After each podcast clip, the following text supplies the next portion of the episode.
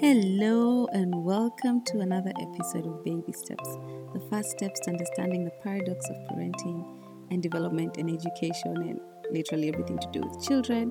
And according to most normal constitutions, children constitute people below the age of 18. And I'm an enthusiast of all things kids, that's why I do what I do. So, welcome. So, today's episode is all about anxiety, how it manifests in our children and our adolescents or our teens. And because when parents are healthy, children are healthy. So I will start by asking you, as my listener, what are you currently anxious about? What is giving you restless days and sleepless nights? I'm actually serious. And my plea is that you please, please, please find someone you can talk about it with because no man is an island. That is why, in the beginning, God had a look at Adam and knew that it was not good for man to be alone. So don't struggle alone. Your children need a healthy you. But since we're here for the kids, drum rolls. It is time for another Did You Know fact. This Did You Know fact actually gave me some significant levels of anxiety because I was like, wow, really? Why? How? What changed? And the did you know fact for today is that did you know that the average high school child today has the same level of anxiety as the average psychiatric patient in the early 1950s? And when I say psychiatric, it is not just normal person going for therapy, talk therapy. This is admitted into a mental hospital kind of anxiety.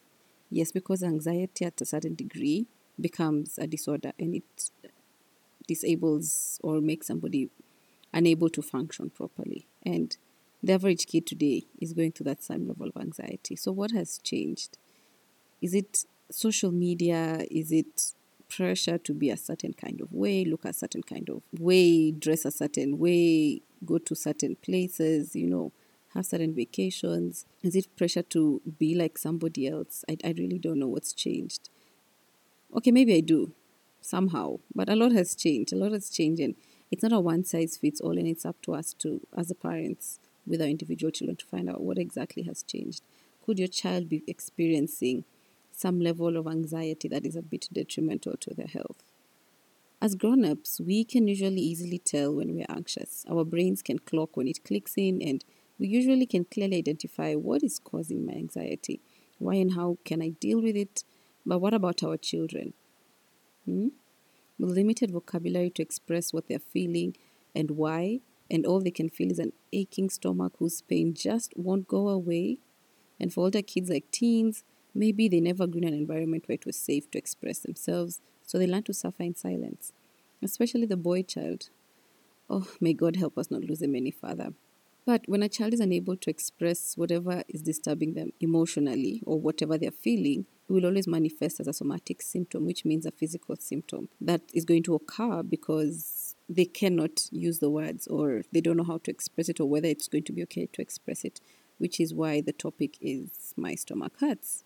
So there's a study that was done by a medical doctor and a researcher, John Campo, and he found that nearly one in every four children and adolescents experience chronic stomach aches, which is linked to anxiety or depression. And that is usually gets worse as they grow older, especially in girls. And this might be due to societal pressure, as I say, to look and behave a certain way and the desire to fit in and popularity, but boys are not being left out anymore. So, like after all medical examinations by medical doctor, and there's no underlying medical condition that can explain why the stomach won't stop hurting, because we have to make sure, by the way, first that it is not a sickness that needs to be dealt with.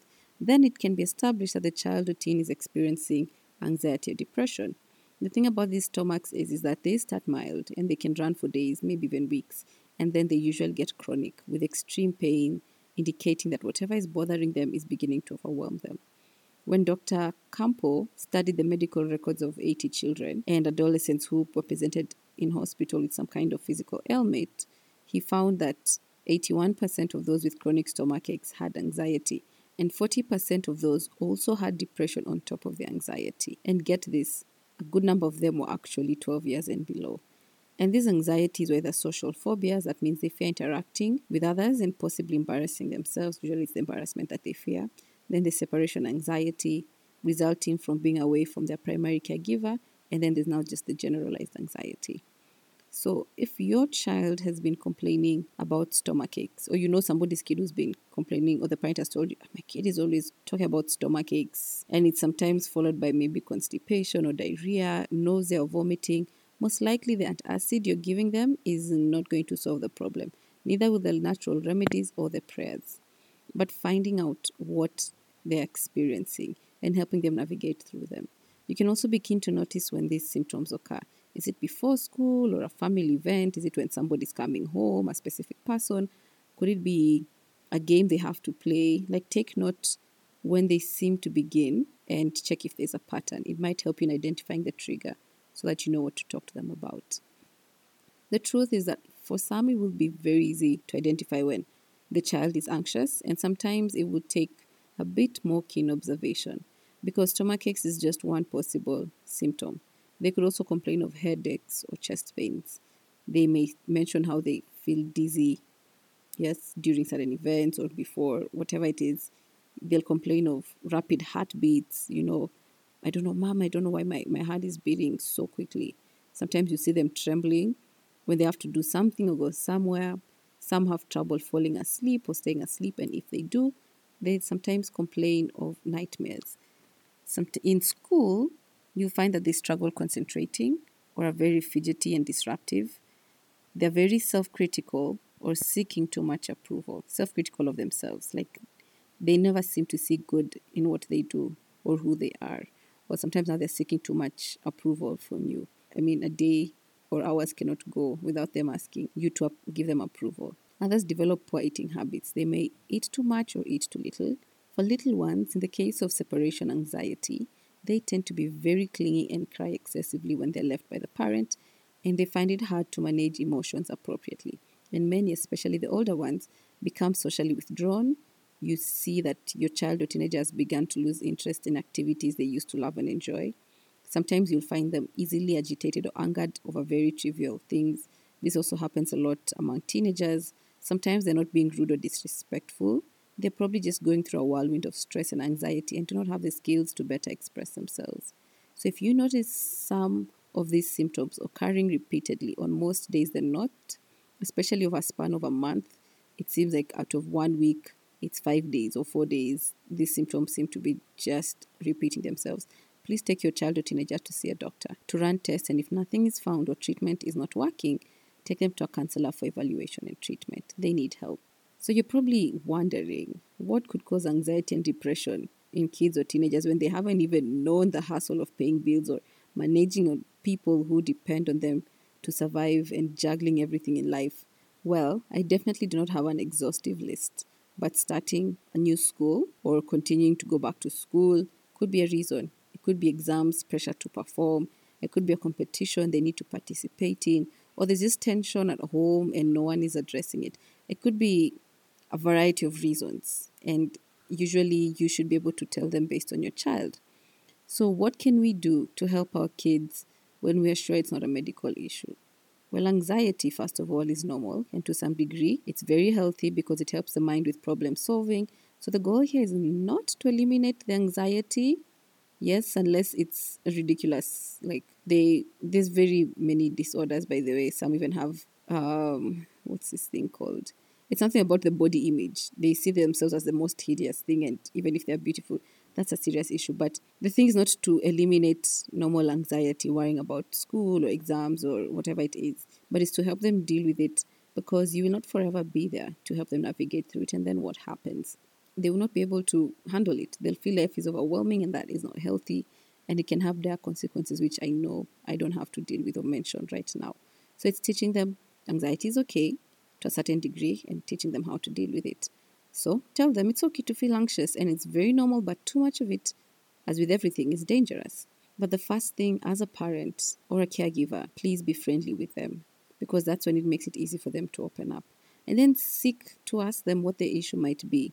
Let them know that you've noticed XYZ in them or they've changed in an ABC kind of way and you're concerned and you'd like to help them out. Reassure them that you will always be there to support them, and if they need extra help, you're willing to take them to a counselor who will help them navigate through their worries so it stops hurting them. Teach them how to practice mindfulness, living in the moment and being present to how and what they are. This actually works for all ages, including us as adults. Find a place to lie down.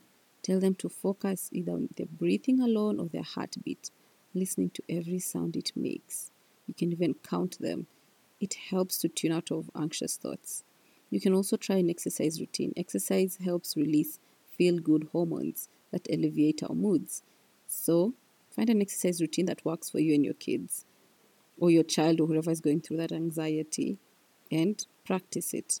In counseling, there's especially for phobias, like if your child is feeling anxious to socialize, we use a technique called graded exposure, which means slowly exposing somebody to what they fear. So if they fear socializing, they can start with a phone call to one person for a short conversation and it's done. The next thing, they move on to a video call, then hang out with one friend, then two, and it continues. I hope you get the drift. It's also important that we keep reassuring them that it's not as bad as it seems. You know, when you're going through a certain kind of thing, even if people tell you it's not that bad, minimizing it is very detrimental because you feel like nobody's actually taking you seriously or they don't understand you. So it's not minimizing and telling them stop being childish. Life has to be. It's just telling them it's actually not as bad as it is.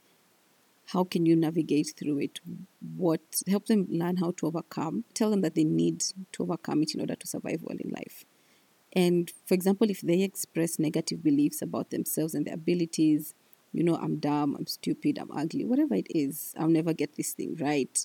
You know, teach them to dispute those thoughts first by providing evidence that make them say those negative things about themselves and then provide evidence that proves that they're actually awesome which will outweigh the negatives and they can even challenge themselves to ask friends what they think about their abilities and they will most likely get positive reports and realize that it actually is all in their head. It's not that bad. Let them learn to dispute. They think i'm dumb. Let them find things that make them believe and act smart, things that they actually do that are really smart, that show how amazing they are.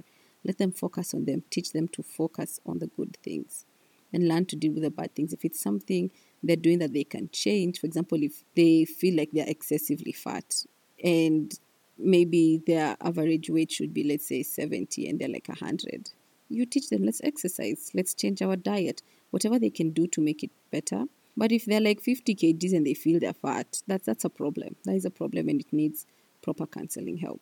Anxiety and depression can be very paralyzing.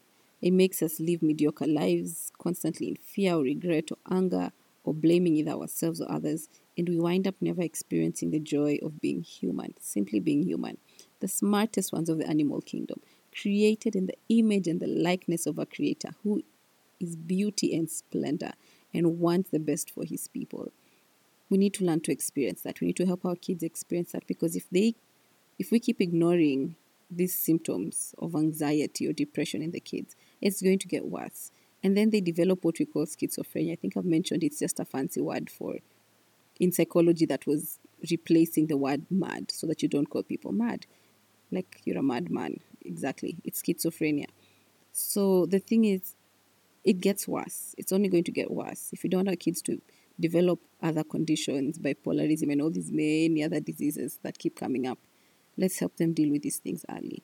Also, find out if the anxiety is because of something or someone really harmful, like a bully, which actually covered the topic in the episode Make It Stop, which you can check out. Sometimes it could be an abuser, sexually, mentally. Find out what could the problem be. Could your child be anxious about school because they're either being harassed by a peer or teachers? You need to find out what is causing the anxiety or depression. And sometimes they're just not ready for whatever it is, whether it's school or parties. If a child is two or three or four and they're crying and anxious to go to school, they don't have to. They really, really don't have to. My small sister would say emergency must. Like it's not a must, it's not essential. Let them stay home until they're ready. Anxiety can also be genetic. I think I should not leave this out. So take time to find out if you or your partner has or has ever had anxiety because it could be why your child is like that. And when it becomes worrying, please take them to see an, a counselor who will help them with your help because the parent has to be involved to improve their symptoms so it doesn't paralyze their lives. Because it is said if symptoms persist, exactly, seek medical advice. And that wraps up today's episode. If you see that these symptoms in your child are becoming persistent and they're worrying you, please don't prolong it until it's too late and end up developing secondary conditions. Seek help and let us heal the world, one child at a time. If you know anyone who has a child 0 or 18 years, I believe listening to this will help them be more alert to their children. So please share this episode with them. And if you'd like to reach out to me for anything related to children, just drop an email at babystepsbyd at gmail.com. D is D double E. I wish you and your family and all your loved ones an anxiety free rest of the year. Bye.